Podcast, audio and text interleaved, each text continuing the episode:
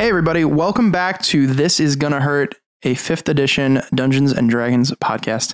I'm your DM, Owen, and for the past five episodes, you have been getting an insight into the people who play this game, the four players, and then last time was myself.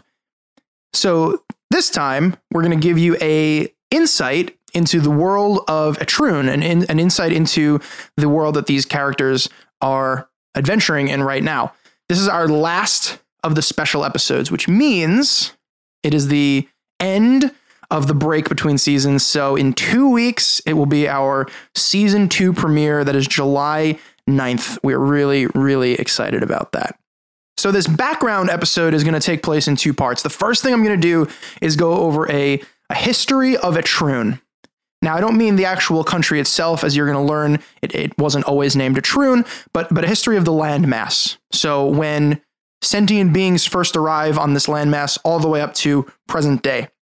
The second thing I'm going to do is give a whole bunch of just extra details, extra flavor of just facts that I know about Etrun that will probably never, ever, ever show up in the actual storyline. Once I started thinking and you know ironing out all these details, uh, I couldn't really stop, and so I'm really happy to get a chance to use the information that I've come up with. So, without further ado, a history of Etrun. In every good fantasy story, there are ages right? You've got, you know, the, the, second age and the third age, and in all the, these big time periods, which, you know, begin and end with some significant event. And that is the case for this universe as well. The characters are currently in the sixth age. And so when I when I sat down to come up with all this stuff, I had, I saw in my notes that I that I'd said, yeah, it's the it's the sixth age, and they're in the year 999 of the sixth age. And so I said, wow, I made a lot of work for myself saying that it's the sixth age. And I thought, well, you know what? I never said it in the podcast, so I could just I could just be like, yeah, you know what? I changed my mind. It's a third age. But when I really sat down to figure out the history of a Etrun, I said, you know what? Personal challenge. I need to come up with six ages now worth of material for the for the landmass that becomes a Etrun. So Etrun is a peninsula, and it's part of this overall continent that is not really pronounced Flurup, but it is that is how it's spelled, and it has it has a much more fantasy esque uh, twist to it, um, twang to the name. Something like uh, the natives the natives all say it differently, but you know some some groups say Floropa, some some groups say Floropai, all these different you know names, but that is sort of how it's spelled, and that is the that is the, the continent that Etrun is part of. Now, when this peninsula had nobody on it, that's what we would call the zero age, the zeroth age. There was nobody there, just the animals, just the plants, and the gods. Now, the gods, the the indigenous gods of the land were known as the ancient ones. And they were just various nature deities. The first group that showed up in Etrun, let's see, I'm going to give you t- two seconds. Can you guess it? If you shouted the elves, you were right, because in every good fantasy story, I feel like the elves always show up first. So that is true for us as well. The elves show up in this, this landmass and they begin to colonize the woods and they begin to build cities. Now, 400 years later, so that's 400 years of, of uninterrupted peace that these elven nations have in this landmass that will soon become Etrun. 400 years later, come the dwarves, and the dwarves settle the mountains, of course.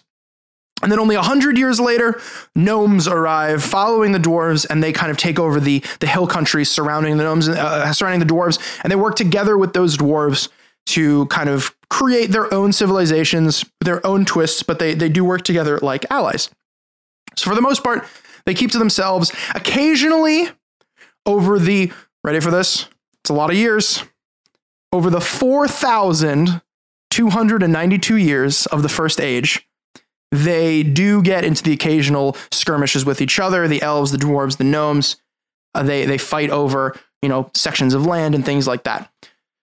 And over those many, many years, notice I haven't said anything about humans yet. I just want to point out how good a place can be when there are no humans involved. Over those 4,000 years, the longest age by far, they begin to get to know these ancient ones, these nature deities, and they, they have their own particular type of worship. Now, like I said, every age begins and ends with some something that kind of marks it as importance. The first age began when the elves arrive. The first age ends, and thus the second age begins when humans arrive in the landmass that will someday become Etrun. Humans arrived in crude ships, not large, multi person ships, but small vessels. They probably showed up by accident. They came probably again this is a history so far gone that that no human history book would even have this and you'll see a little bit why in, in, a, in a bit that the uh, the histories have become muddied a little bit this is the truth though. You know the truth. The players may never know the truth. This is the truth. The the humans came from the west, kind of the northwest. There is a sea right above Etrun, a very, very large sea. That's probably where the humans showed up from. Now, the humans came and and as humans tend to do, they looked around, they saw how amazing the world around them was, and then they proceeded to wreck it. They began to build cities. They had technology even though they weren't super good at magic, they had technology that helps them to rival the gnomes and the dwarves and the elves, and they grew fast. So the humans brought with them their gods, who are known as the Holy Six. Now, these six I have mentioned before in the podcast, but I will mention them very, very quickly. I will mention them again. There is Belengran, god of light, music, and healing. Dunraz, god of thunder, storms, and strength. There's Asetsis, goddess of magic, life and death, knowledge, fertility, and motherhood. There's Elkavara, god of knowledge, success, wisdom, and wealth. There's Meliana, goddess of nature, both the wild and the tamed, animals and the harvest. And there's Turkona, goddess of trickery. So those are the holy six. These are the gods that humans brought with them when they arrived at Etrun. And what happened when the humans arrived, right? So the humans have their holy six, the dwarves, the elves, and the gnomes, they had their ancient ones. And even though you would think that the gnomes would have their own gnomish deities and the elves would have their own, it didn't really go that way. The elves, dwarves, and gnomes of Etrun, they actually worshipped the same ancient ones. These are nature deities that actually walked among them. And so they all believed that they exist. And so they all worshipped the same pantheon of deities. And what happened was when the humans got there with their holy six, there were a whole bunch of elves, dwarves, and gnomes who came and, and they saw these humans and they saw these gods that they worshiped and they said, Oh, there are other gods that are different, maybe even more powerful.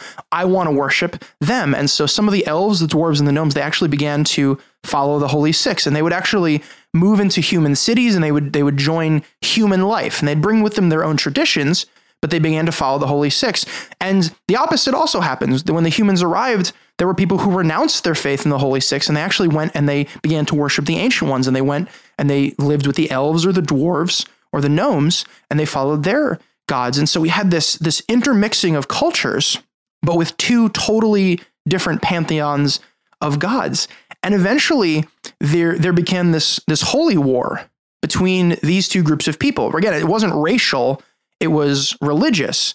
Both sides had humans, elves, dwarves, and gnomes, but they just followed these two different pantheons of gods. And so there was this holy war, and the people began to fight, and the gods began to fight. The Holy Six and the Ancient Ones did actual battle with each other. After this God's War, which is the end of the Second Age, the Second Age lasted 730 years. That's how long humans existed before they messed everything up. This God's War basically led to almost an, a total annihilation of living things on this peninsula. When the dust cleared, almost the entire group of people that followed the ancient ones had been eradicated. If there was people left, it was less than a percent of the total people. These people who had to go into hiding with their beliefs because you know, they didn't they didn't know if if people found out that they still lived, they wouldn't know what to do. And even the winning side, the the the followers, these three these four races that followed the Holy Six, even on their side, 90% of their people were wiped out in this battle. Etrun itself became scarred. Mountains were raised, valleys were dropped, rivers were carved into the countryside. So here we have 10% of the people left. This is still a scattering of humans, elves, dwarves, and gnomes. If there were still people alive who worshiped the ancient ones, they went into hiding, went into secrecy. Most of the structures from the first and second age, most of the cities that had been built were destroyed. There are very few ruins left from those ages. There are at least four, though. Four places that in this time of peace, these worship of the ancient ones, when the humans, elves, dwarves, and gnomes kind of all had come together, those people, followers of the ancient ones, had erected these pillars, these places where the elemental planes could coexist in the material world, which the characters have already been to one of those, the Tower of the Wind. Um, they called it other things too, that the Tower of Air, all sorts of names they had for it, is one of maybe a dozen locations that survived the Gods' War. All other structures in Etrun are at least third age. And so we go to the third age. Second age lasted 730 years. The Gods' War destroys most of the world. And we have the, the third age, which is when this 10% of people had to repopulate Etrun. And it took thousands of years. This age lasted 2,100 years. And these people spread around Etrun, and instead of creating, you know, large countries and civilizations, they created small city states. And there were 10 or so large city states that spread across Etrun. Now, as technology began to come back because the technology and magic had always been good, but they, but a, many things were lost. Ancient magics were lost. Ancient technologies were lost in the Gods' War. As technology began to grow over those 2,000 years, ships became bigger, trade increased between these 10 small city states, and this dream of unification began. It wasn't so much a rebellion, but it was it was this political thing where all these countries they decided to band together. There was this threat of a neighboring nation, which began to grow next to them called Quar. And so these 10 states with, with better technology and better travel, they united against a common enemy, against Quar. Quar was trying to invade. They managed to push them back and maintain their borders.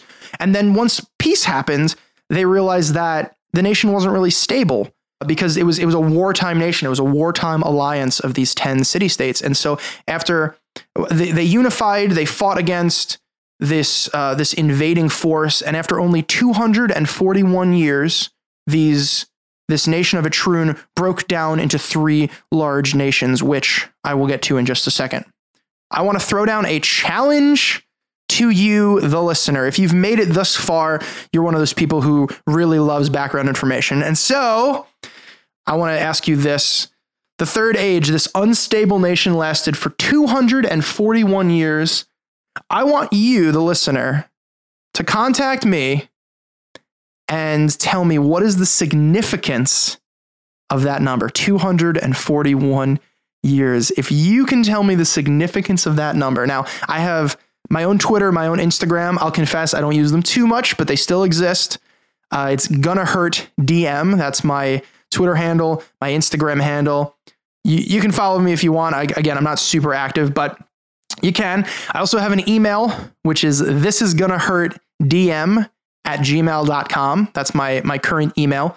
You can send that there also. If you can tell me the significance of 241 years, why I picked that those those years, I will be in contact with you and I will let you plan an encounter that the adventurers will face. That's the monsters. That's you know the this the the the stuff around them, the terrain, all that. I will let you plan an encounter if you can figure out. This is a super challenging trivia question, but I believe in you.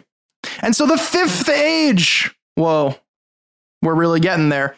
The fifth age began with the formation of three nations, and these were their names. There was the Maradon Kingdom, the Kingdom of the Plain, and the Kingdom of Velornia. These are the three kingdoms that existed, and as you might gather, they they eventually formed together to become Etrun, and those are the names of the three provinces of Etrun. They the provinces are named after the kingdoms that used to exist. And so we have these three nations, and things were good. They weren't so big that it was unstable like before. They weren't so small that they weren't protected from an invasion of Quar. Quar saw that, wow, you know, these there are these three nations. They're all pretty strong. I'm not going to invade. And so so things were really good. And this time, the fifth age, the age of three nations, lasted almost 2,000 years, 1,987 years. Some of these years are arbitrary, some of them are not. And this was ended, this, this time of peace was ended when Etrun became unified. There was a, a character, or there was a, there was a human named the Monarch. A human not born in Etrun. He came from across the sea, or so they say and he made three friends, one from each of the three nations. He met an elf in Velornia, he met a dwarf in Maradon, and he met a gnome in the plain. And those three friends and he unified the nation. Some of that was political, some of it was heroism. They defeated enemies and proves that they could lead a nation, and some of it some of it involved a fair bit of rebellion. And so that is when the Sixth Age began unification of Etrun. This human, the monarch, takes up the throne, wears the crown, and for 200 years, he reigns. He was 35 years old when he took the throne. For 200 years, he reigns. Yeah, he's old, or he was old, I should say.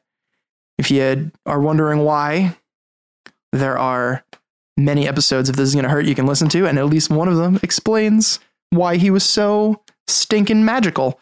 So go check that out. After 200 years of his reign, his three friends betrayed him. On the highest peak of the tallest mountain, which in Etrun is called the God's Peak, he was betrayed by his three friends. And while his mortal body fell to earth, this empty husk, they say and this is where we blur the lines between truth and myth. If you've listened to the podcast, you'll understand why. They say that the Holy Six, they, they, they grasped his soul and they granted him deityhood to join their ranks as a god of war. He became part of the Holy Seven, which is also known as the Septemvirate. And then, roughly 799 years later. So this is the, we're still in the sixth age, but this is basically almost 999 years since the formation of Etrun, the unification. That is when four adventurers, Windar, the Dragonborn, Korath, the Goliath, Brimley, the forest gnome, and Lorthamar, the high elf, show up on a boat and land in Etrun. And that is the history of Etrun. There are other details that you may never know, and that's okay. I'm sure there will be another opportunity for me to share more details and things like that with you about the history. Now, like I said, the second part of this is going to be just random factoids about Etrun. So right before we started, I even came up with I came up with the months of the year. I came up with the days of the week, some things about the hours. I already mentioned the gods. And so I just want to mention a little bit, a few a few facts about all these things. I'm just going to go through these. Again, I need my cheat sheets to remember them. My players will never remember them. You will probably never remember them, but just so they are out there, it is in the archives of true facts about Etrun. I'm going to go through some of these things. So the names of the months, don't laugh at me. I you're gonna notice a trend when I start to go through them. These are them. So there is Janrus, has 31 days. Febris, which has either 28 days or 29 days, depending on the year. There's Mahram, 31 days. All Ripe has 30 days. Matandre has 31 days. I almost said 21 days. That would have thrown you for a loop, right? There's Jute, 30 days. There's Jool, which has 31. Jool is J O O L. There's Agate, like the rock, 31 days. There's Septane, Octin, Novun, and Decine, which are the last four. And I'm willing to bet that you can figure out how many days are in each of those. All right, all right, I'll tell you. Septane has 30 days, Octin has 31, Novun has 30, and Decine has 31. So those are the months of the year. It doesn't pop up too much, but I'm hoping that, that as season two goes, I'm, I'm really trying to get a little bit a little bit more detailed. I want to go over settings a little bit more and really paint a more vivid picture of this world that the adventurers are in. And so I'm, I'm hoping things like this show up. So, and then there's the days of the week. I'm going to start with the second day of the week just because it's funny and you'll see why. So, the days of the week. I'm going to start at the second day of the week. You're going to see why in a little bit. The days of the week are named after the seven gods of the Septemvirate. So, starting at the second day of the week, there is Elka Day, Tur Day, Bel Day, Dun Day, Ase Day, Meli Day, and then the last, well, the, the first day of the week is, of course, Monday. I think everybody laughed. I think everybody laughed, right? Everybody laughed? You in your car, you at home, your headphones on, laughing, right? Monday, named after the monarch, Monday. And so then the hours of the day are calculated with bells. So if you lived in a city, they'd ring bells every hour to signify um, how much time has passed. If you lived in like a town or a farm, there probably wouldn't be bells, and you'd you'd go based on the sun and things like that. But but in the cities, at least, there's a certain number of bells for each hour, and it's not like our system where we go one to twelve and then we go one to twelve again.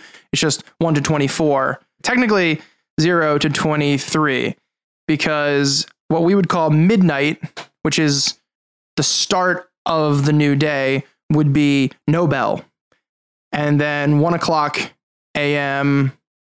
Um, would be one bell, two o'clock a.m. would be two bells, three o'clock would be three bells, which might seem strange upon first listen because then there's there's not a bell marking the new day. But I think that in cities they kind of they wouldn't ring bells during the night anyway. Depending on the city, you know, they'd cut it, you know, ten or eleven o'clock our time and they'd probably start ringing bells again, like you know, 5 a.m. or 4 a.m. or something like that, when people are are getting up to go to businesses and whatever it is they do for a living. So that is the system by which uh, you'd you'd know time in the city. Again, in in like a town or a village or something, you would go just by the sun. So like when the sun comes up, you'd call that dawn. When the sun goes down, you call that dusk. Sun is kind of the middle point in the sky. Noon, as rough estimates and whatnot. So yeah, that is how we would do hours in Etrun. Last thing I want to do is quickly just go over some currency, and then I want to give you three little traditions of Etrun. So currency, this is the the standard array in Dungeons and Dragons campaigns. They they use kind of like a metric system where 10 coins of this equals one coin of that. Makes things pretty easy to keep track of. And so I didn't want to change that. I want it to be nice and easy, but I've given uh, names to each of the coins, each of the denominations, just to give it a little bit of flavor. There's 10 copper pennies to one silver crescent, 10 silver crescents to one golden monarch, and 10 golden monarchs to one platinum tune. Tune has two U's in it which is strange. Copper penny is a penny sized coin that has a square cut into it. In olden times, you might run a string through that and, and have a, you know, a string of pennies. A silver crescent is about the diameter of a quarter made of silver, but it's half of one quarter. It's, it's literally cut down the diameter, so it's a crescent shaped coin. A golden monarch is about the size of a Sacagawea coin and it's made of gold. On the one side of the coin is a king's face. On the other side is the coat of arms of the royal family, which I will probably draw out and color and post to Instagram a few of the coat of arms of a few of the the, the really ancient noble families of Etrun. And so that's there. I'll throw that up on Instagram at probably both at Gonna Hurt DM and maybe on uh, Gonna Hurt D and D, which is just the podcast's Instagram. That's currency. Last thing I'm going to do, and then I'm going to bid everyone a fond farewell, is a few traditions on the first of Janrus. So it's the first day of the year, New Year's. It's the Feast of the Monarch. It's to remember the monarch's unification of Etrun. Is the 14th of Allripe, which is the day of the gift. It's remembering the birth of the monarch. He's apparently born on the 14th of Allripe. He's considered humanity's greatest gift. And then there's the 21st of Octin, which is Ascendance Day. It's to remember the passing of the monarch. That's the day he was betrayed by his three friends and when he became a deity. So those are the three major holidays in Etrun. Everybody in Etrun celebrates these three holidays. All the gods have holidays to them too. The, the monarch has other ones, but these are the three really big ones. So New Year's, his birth, and his death. These are the three big holidays of Etrun. All right, that is what I've got for this episode.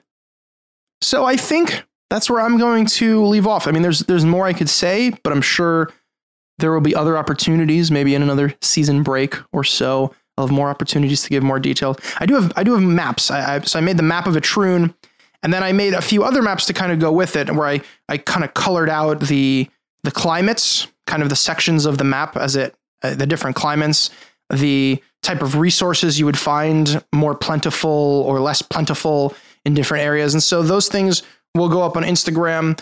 And we will also have a website that is going to launch July 9th. That is the premiere of season two. And so also we'll maybe throw some of those maps up on the website for you to peruse at your leisure. Last thing I want to do before I let you go. Listen, guys, it's been real. But before I let you go, I just want to say thank you. If you have been listening since the beginning, I'm going to give you two thank yous. But just to everybody who's been listening, if you are subscribed to us on iTunes or Podbean or wherever your, your podcasts come from, I really want to thank you. We are just five guys who are in our 20s and we really enjoyed playing D&D and we had some podcasting equipment. We had Steve had recording equipment. And so he said, "Hey, if we're going to move up to 5e and I, Owen, had been kind of dying to, to DM a long story. We said, hey, why don't we just record this and see what happens? And we, we really, truly did not and do not have these aspirations of nerdy fantasy fame or, you know, making, you know, money off of this podcast. That's not why we're doing it. We're really just doing it because we have the equipment and we enjoy listening to ourselves because it helps to remember what happened in our campaign. And so I just want to say thank you. If you've enjoyed listening to us play Dungeons and Dragons, I just I can't believe that. That's awesome. And and I said from the beginning that if even just 10 people wanted to listen to this thing, I'd be down to keep making it. And we've got more than that. And so and but with that thank you, I do want to ask something.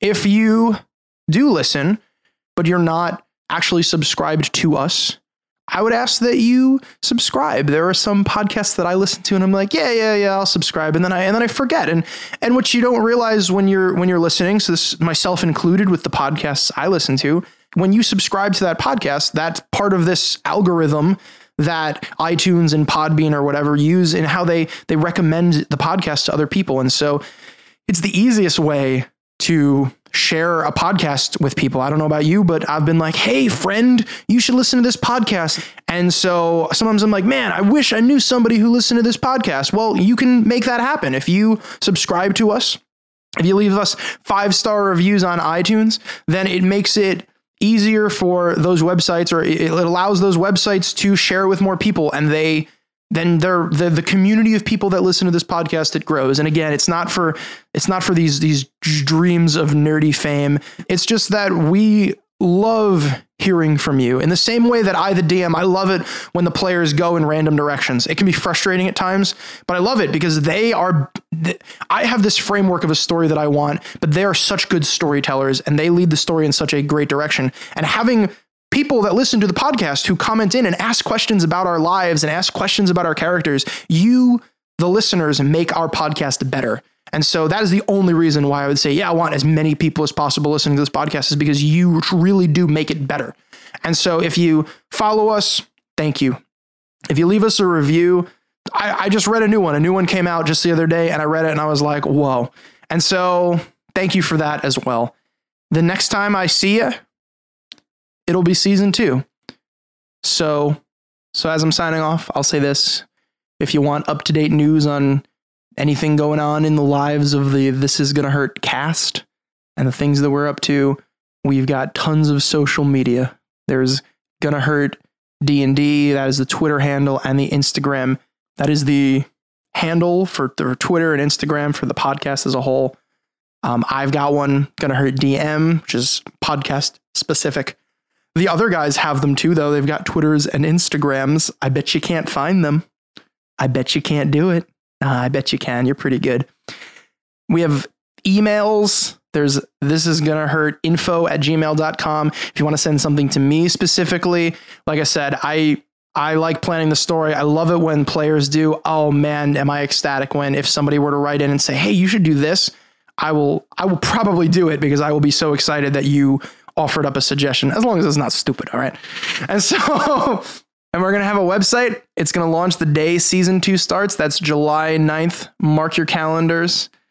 Or if we were living in Etrun, we would say uh, Jewel. That is the the 9th of Jewel. And so yeah, I'm excited for season 2. I've got a bunch planned out. I can't wait to see where the players uh, take this story. I can't wait to hear some listeners tune in and give me some some feedback on what and where they should go and what they should do.